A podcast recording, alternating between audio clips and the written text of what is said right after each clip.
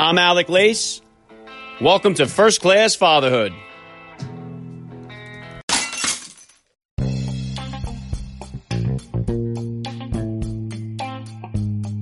Welcome, everybody, to episode 269 of the podcast. I am happy, as always, to be here with you. Thank you for stopping by. If this is your first time listening to the podcast, please get over there and bang that subscribe button. You are not going to want to miss all the action that is coming your way right here on First Class Fatherhood. All right, dads, it's time for another Dads of the NFL Hall of Fame episode. Today's Hall of Famer is arguably the greatest cornerback to ever play the game. Mike Haynes joins me on the podcast today. He played for both the Patriots and the Raiders. He is a Super Bowl champion with the Raiders and his number 40 has been retired by the New England Patriots. Mike Haynes will be here with me in just a few minutes, so please stick around for the interview.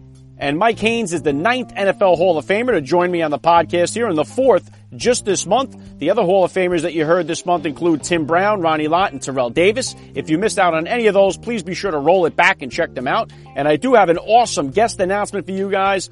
My run of NFL Hall of Fame dads will continue next week with the first undrafted quarterback and first African American quarterback to be enshrined in the Pro Football Hall of Fame first class father, Warren Moon, will be joining me here. So make sure you lock it in for next week's podcast. And I'll tell you what, next week is really shaping up to be one of the best weeks of all time on the podcast. Also next week joining me will be retired Delta Force operator Pat McNamara and Ultimate Fighting Championship president Dana White. All right, so make sure you lock it in and follow me over on Instagram at Alec underscore Lace to find out who else will be joining me here next week. And I cannot say thank you enough for all of you listeners out there. If you have a minute, please consider hitting me with a rating or a review over on iTunes. It really goes a long way to help me out here. And please keep your suggestions coming. I've had so many guests on the show now as a direct result of you guys coming up with guest suggestions. So please follow me on Instagram at Alec underscore Lace or at First Class Fatherhood and hit me with a direct message. I try to reply to each and every one of them or feel free to shoot me an email, firstclassfatherhood at gmail.com. And as always, please help me spread the word about the show here, especially to anybody that you know that's about to become a father and just anybody that you know that's a father in your neighborhood or in your contact list. Let them know about the show that's celebrating fatherhood and family life. Fatherhood rocks, family values rule, and every day is Father's Day right here with me. And I'm going to be right back with NFL Hall of Famer Mike Haynes. I'm Alec Lace and you're listening to First Class Fatherhood.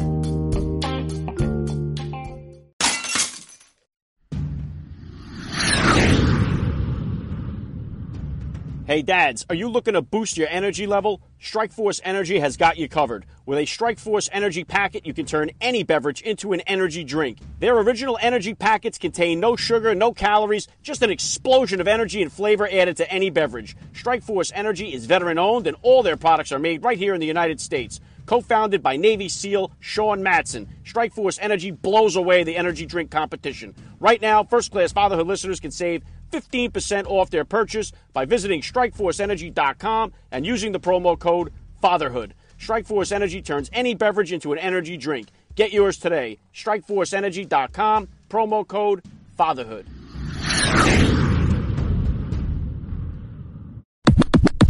All right, joining me now is a first class father. He is a former first round pick of the 1976 NFL Draft. He is a nine time Pro Bowl cornerback who is a Super Bowl champion. He was selected for the NFL's 75th anniversary all time team as well as the NFL's 1980s all decade team. He is, of course, enshrined in the Pro Football Hall of Fame. It is an honor for me to say, Mike Haynes, welcome to First Class Fatherhood.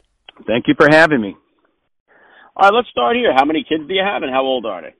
I have six kids.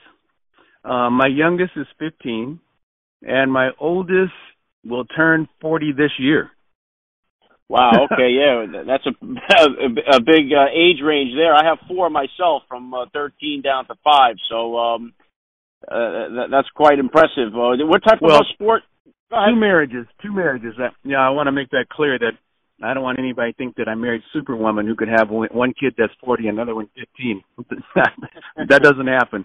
Two different marriages. Okay. What type of uh, sports or activities were they all into growing up? Um, basketball, baseball, um, football, uh, lacrosse. You know, basically those.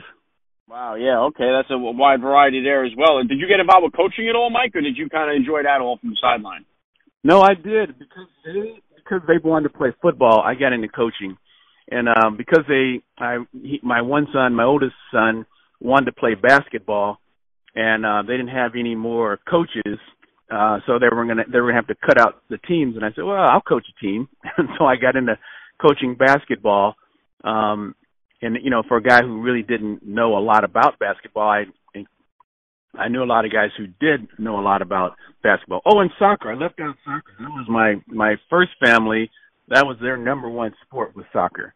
So um I got into coaching and that made a difference and you know, especially for the ones that played football, I wanted to make sure that the game was safe. I didn't play youth football when I was a kid because my parents didn't feel it was very safe. And I I wasn't sure myself, so I got involved mainly not so much to coach my kids, but to make sure that um the kids were going to be safe. Yeah, that's awesome, man. Yeah, talk about sports you don't know a lot about. I ended up coaching soccer myself there with my kids. I it's a sport I know absolutely nothing about, so that was kind of interesting. uh, if you could, Mike, please just take a minute here to hit my listeners with a little bit about your background. Well, um, uh, let's see. I grew up in Los Angeles, uh, California. Um, you know, basically in in the 60s and 70s. I started college in 1972 um, I played all kinds of sports as a kid. I uh, did not play soccer. It was it was uh, popular with uh, our European European and our Mexican Mexican community. Um, but you know, for my area where I was, um, I didn't get to play. Um, I, when I had kids later, I wished I had because I, I think it's a great sport. Uh, but uh, went away to college uh, um, to Arizona State, where I started as a freshman, um, played um, defensive back, uh, then um, had a great three years in college, played in three Fiesta Bowls. My senior year, we were undefeated. Uh, played Nebraska and uh, beat them in the Fiesta Bowl. They had been number one all year, and because we were undefeated, we thought we'd end our season being number one, uh, but we ended up number two. They gave it to Oklahoma. Uh, that was a first round draft pick into the NFL to the New England Patriots. Um, I was rookie of the year. Uh, played with a lot of great athletes, both in college and in pros um, then traded to the Raiders. Um, uh, kind of a controversial trade, you might say, um, in 1983. Uh, but that Raider team, uh, we went on and won the Super Bowl, um, beating the Washington Redskins, who were defending uh, Super Bowl champions. Uh, and I, so I played seven years with the Patriots, seven years with the Raiders. Uh, had a great career, 14 years, uh, retired, and then uh, got into uh, some businesses that kept me in sports. Um, one of them uh, was working at Callaway Golf, where I was a global licensing manager. I didn't really know that I had a lot of experience with sports and management and athletes until that job, and uh, I thought uh, I thought I was going to need a lot of help, but really I needed very little help. Just need some help with contracts and you know just getting making sure that uh, um, everybody was doing things the right way legally. Um, and so after that job, I transitioned. Uh, Mr. Callaway died actually, and the company culture started to change. And um, I started trying to figure out what I wanted to do next. And I heard about an opportunity at the NFL, so um, went for an interview there. They liked me, and they put me in charge of transition. So for guys who were transitioning out of college into pro football and out of pro football back into what we call normal life, um, I was put in charge of uh, developing programs to try and make that a smooth transition both ways um, for the players and their families. And so um, I enjoyed that. Uh, then I was uh, diagnosed with cancer um, and uh, figured um, I think I wanted to come back home, so I moved back to California. Um, left that great job that I had uh, helping players because I thought this was the end of the world for me.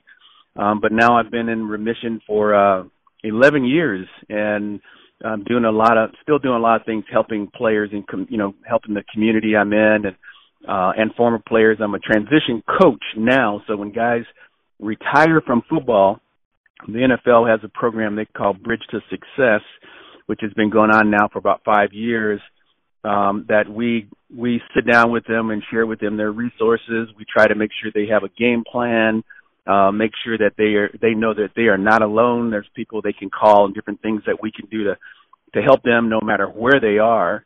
And uh, that's been a great great program for me. And um, also, and at this point in my life, I still have three young kids. As I mentioned before, my youngest is 15. I have a daughter who is now a freshman here in, in San Diego at San Diego State, and another son who's a, a redshirt sophomore at Boston College who's playing football there.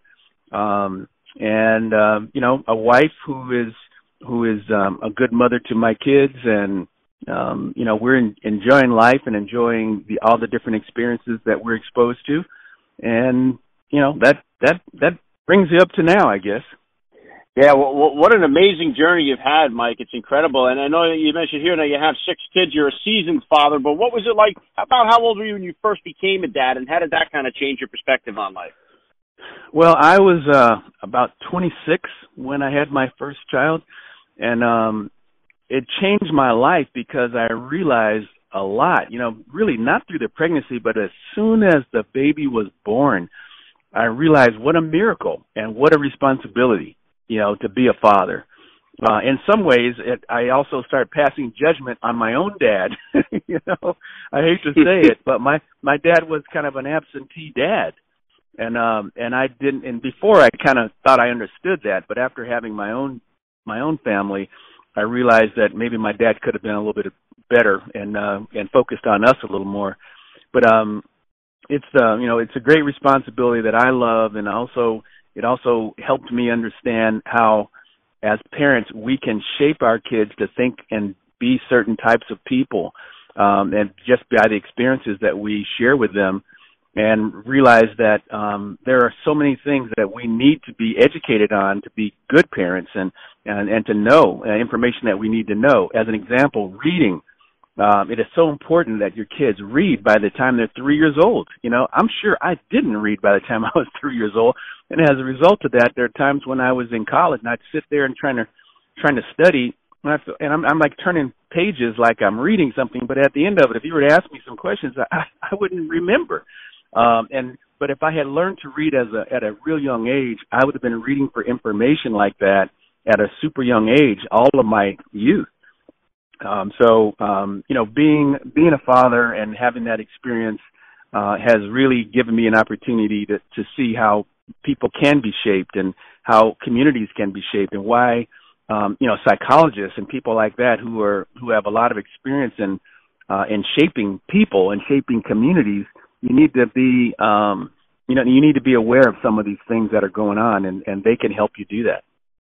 Yeah, very well said, Mike. And I speak about it all the time on the podcast here that we have this fatherless crisis in our country right now. And wherever you see this high percentage of absentee fathers or, or no fathers in the home, you see it correlated in the stats with the high crime, high teenage pregnancy, high drug use, and all across the board. I just think if we could get, um, you know, fathers to be prominent in their kids' lives again, I think most of the problems we're facing in our country would start to go away.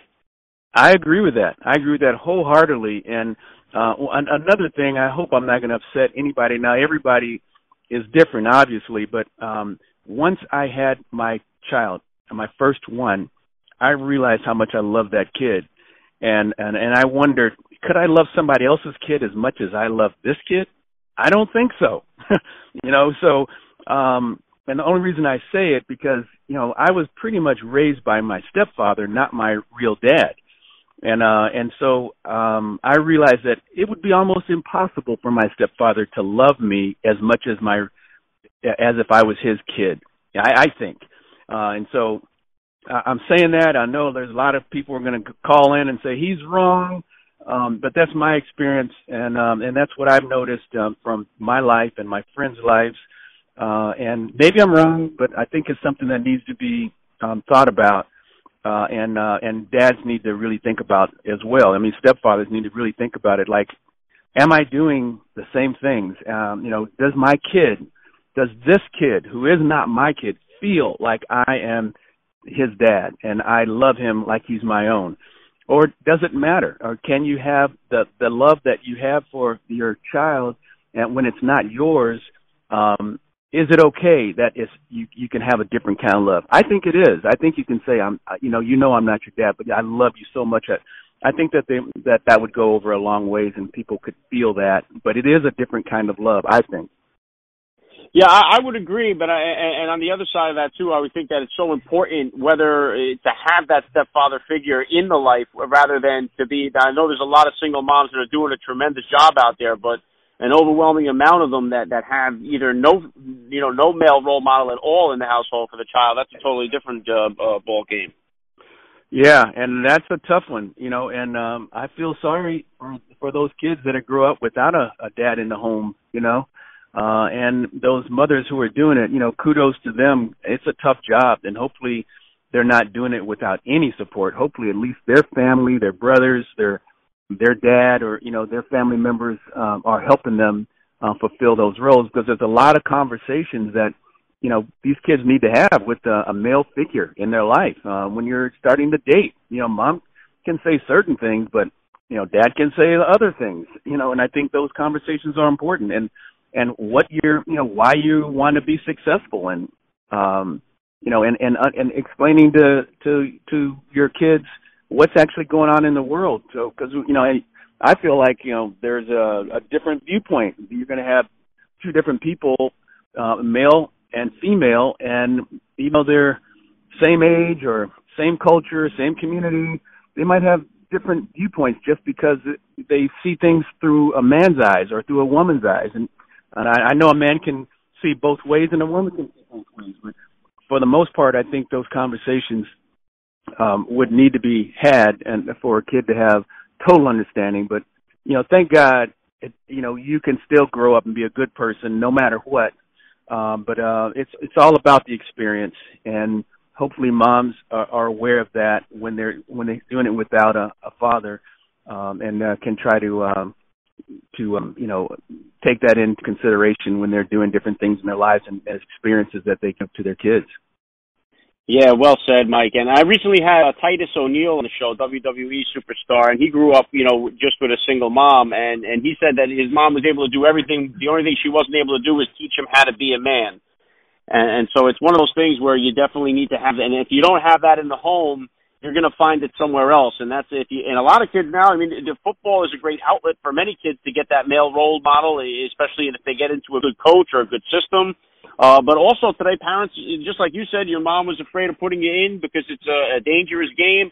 Many parents struggle with this, especially now with all those reports that are out there about CTE. So, uh, how do you feel about young kids playing contact football, and what do you think is a good age for them to start? Nothing beats an American flag made in the USA, right? Well, how about an American flag made in the USA by veterans out of duty worn fatigues from all branches of the military? That is exactly what you get with combat flags. Combat flags are handcrafted from duty worn fatigues and offer a tangible piece of freedom to the American people. Each flag is accompanied by a professionally designed and printed card that tells the story of service of a soldier, marine, airman, sailor, or coastie who wore the fatigues used to make the flag. They are the real deal, Dad, so what are you waiting for? Visit combatflags.com and use the promo code FATHER, and first class fatherhood listeners will save 10% off their purchase. Veteran owned, American made. CombatFlags.com, promo code FATHER.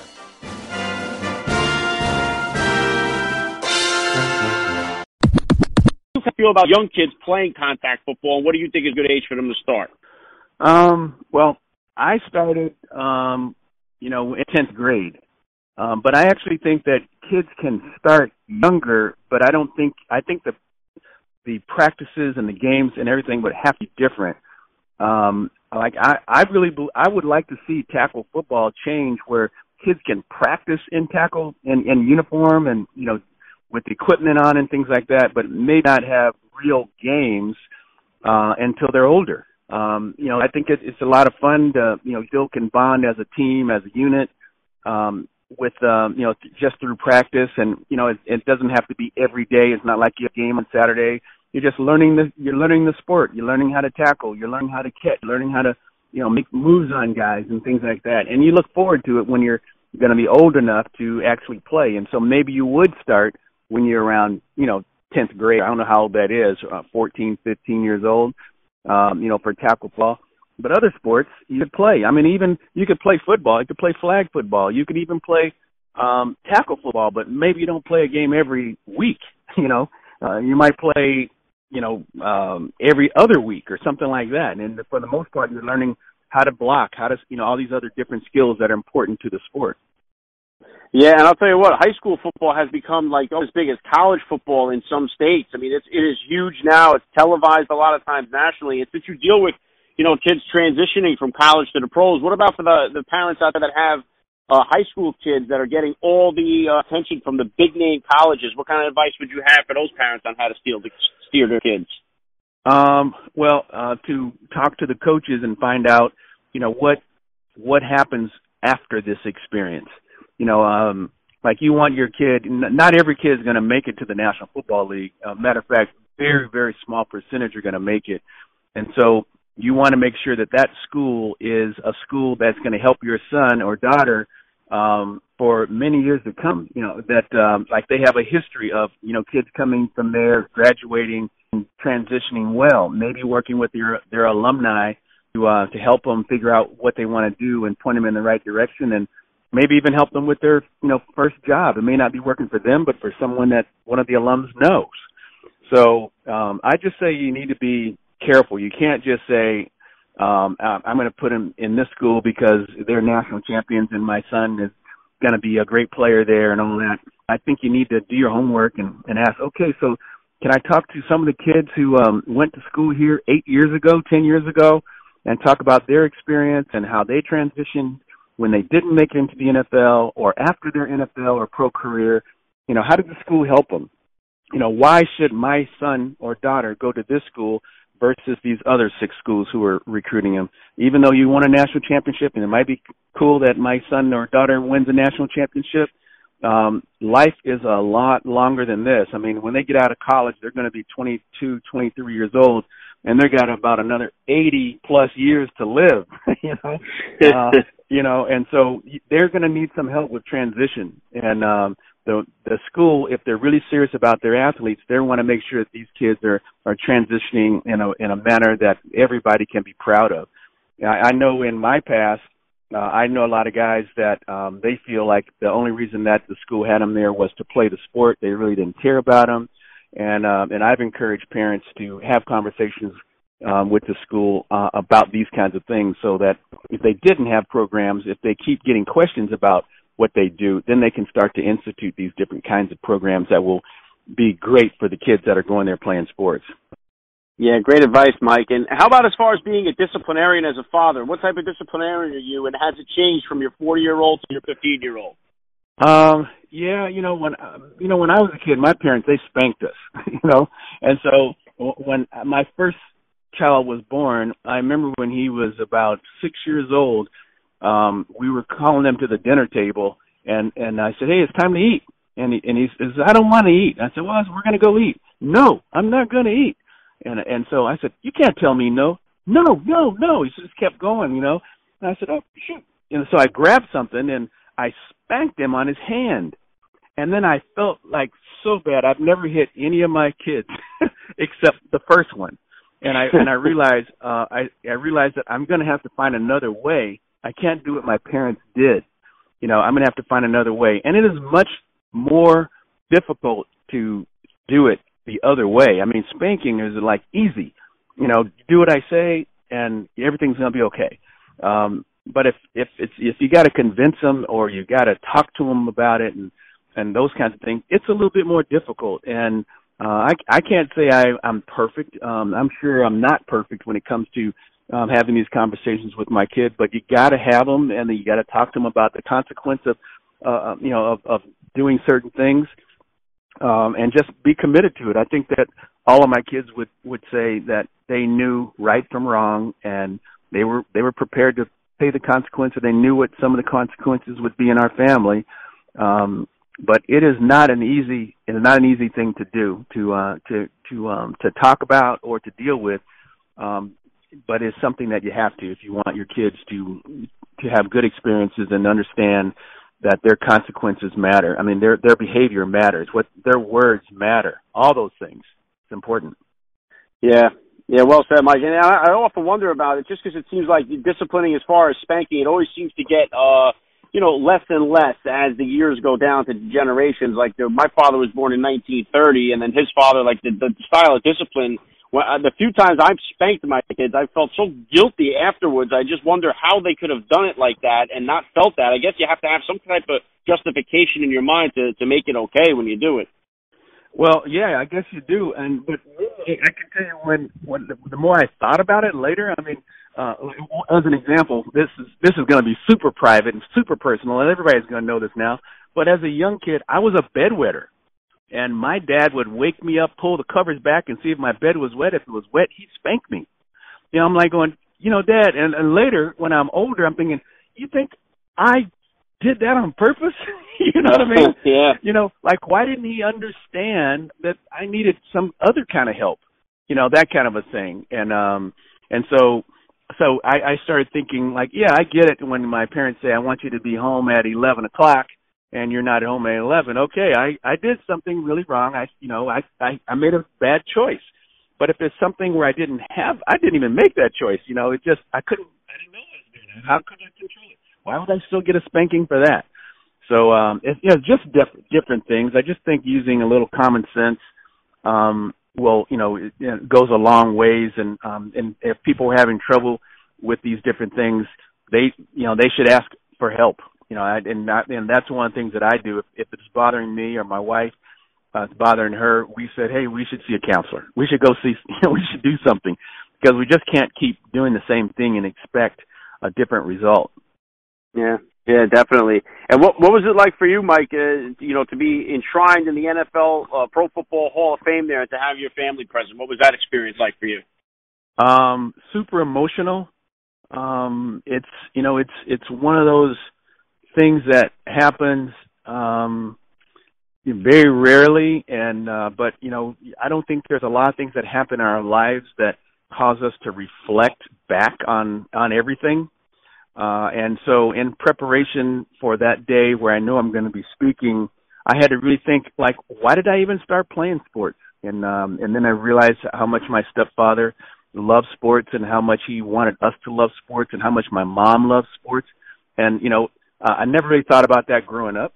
Uh, and, and then thinking about the coaching that I had and the, the experiences I had on the different teams, um, you know, where either I made a big mistake and we lost the game, or I made a great play and we won the game. All those different experiences and and how they all play a role in in um, you know the, me becoming the person I had become, and um, realizing that I was going to be sharing this experience with a lot of people that had been in my life my entire life, uh, and you know some just as teammates and others, um, you know, in elementary school and just living in my neighborhood and uh, being an example for a lot of other kids that had the same type of experiences that I had.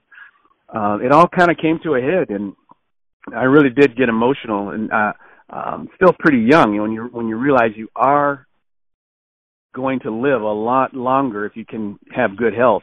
Uh, yeah, still pretty young when I was going through that, but you would you would like to sometimes you'd like to think this is the way I want my life to end, you know, uh, but it's it's happening when you're in your 30s or 40s or 50s, um, uh, and you still have plenty of life to live. So uh, I was I was very fortunate, very lucky to to have the people in my life that I did and the experiences that I had, and uh, I was glad that um, you know my faith kept me in there when there were different things that you know happened that I could have quit through injuries or poor seasons or poor play uh, I, I stayed after it and um, and every reason to feel proud and to be able to talk to young people and other people about what I experienced, and hopefully it'll help them um, have better outcomes in their lives. Yeah, yeah, that's awesome, Mike. And then talk about, and then go from a contrast with that to be on an ultimate high of being enshrined in the Hall of Fame, and then being hit with uh, cancer. What was the what was the response from your family when you did you let them know right away, your kids and stuff? What was their reaction to all that? Well, it's it's it's kind of funny. I didn't want anybody to know. I didn't want people to feel sorry for me. And I told my wife, you know, let's just keep it between us. And um and so, you know, I I just thought I for some reason I just thought this is not good. This is my life is going to come to an end and uh never saw this coming and all that. Uh even though the doctors were saying, you know, Mike, you're you're very fortunate. You caught this in the early stages when it's treatable you're going to be fine. Well, I just thought they were being nice, you know, and um, um, and so the moment that I started talking about it, everything started to change. I, I told a total stranger. I was on an airplane, um, and um, oh, and I, you know, I, like I always say to people when I get on the plane, "Hey, you going home or where you going?" You know, and um, and she she said she was going to New York, and that's where I was going, and uh, she was meeting her friend there, and she was going to go uh, on vacation. And uh, she said, "What about you?" I said, "Well, you know, it's, it's strange. I've just been diagnosed with prostate cancer." Uh, and uh, she goes, "Oh, I'm a I'm an oncology nurse." I went, "Oh." so we started talking, and she made me feel totally comfortable that we did find out in the early stages, and that I am going to be fine. And so that opened the door for me to talk about it more. And I shared it with my mom. I shared it with my boss. I shared it with, um, you know, when this is when I was working at the NFL. Um, and I, the more I shared it, the better I felt about it. And, um, and I realized that this was going to be important, um, for me going forward. So I got through it and, uh, later was asked to be the spokesperson for prostate cancer and I did it gladly. Wow. Yeah, that's incredible, Mike. That's awesome.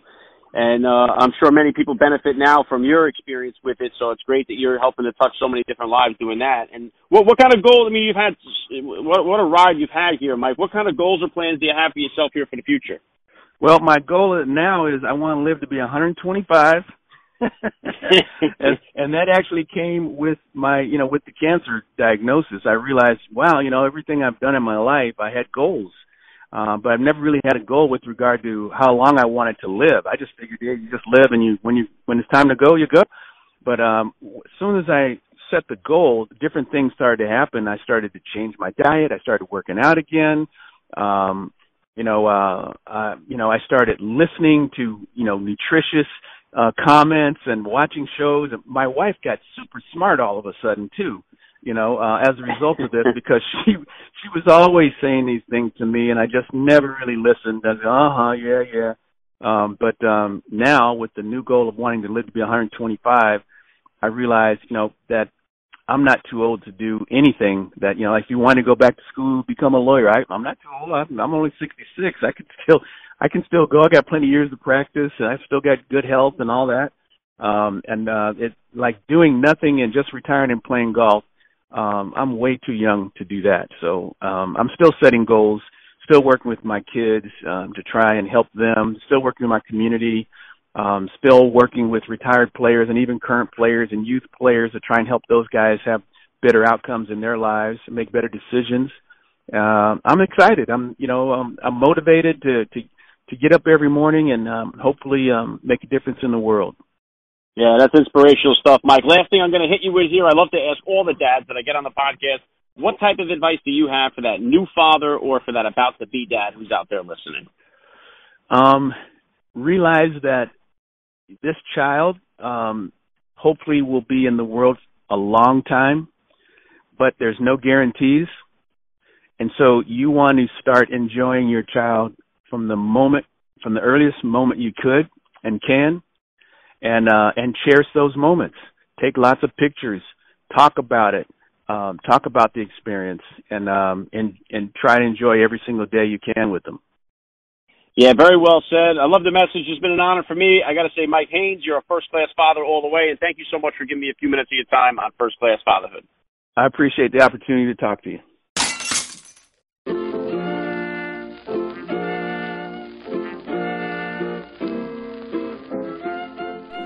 Back to wrap things up here on First Class Fatherhood. I got to give a special thank you once again to Mike Haynes for giving me a few minutes of his time here. That was so cool. Please hit me up on Twitter, guys, or drop me that DM on Instagram. Let me know what you thought about today's episode. I always love to read your feedback. Lock it in. Tomorrow we got a fresh Frogman Friday edition of First Class Fatherhood coming at you. Retired Navy SEAL Floyd McLendon, who is now running for Congress in the state of Texas, is going to be joining me here. So don't miss out on that. And next week is going to be lit, guys.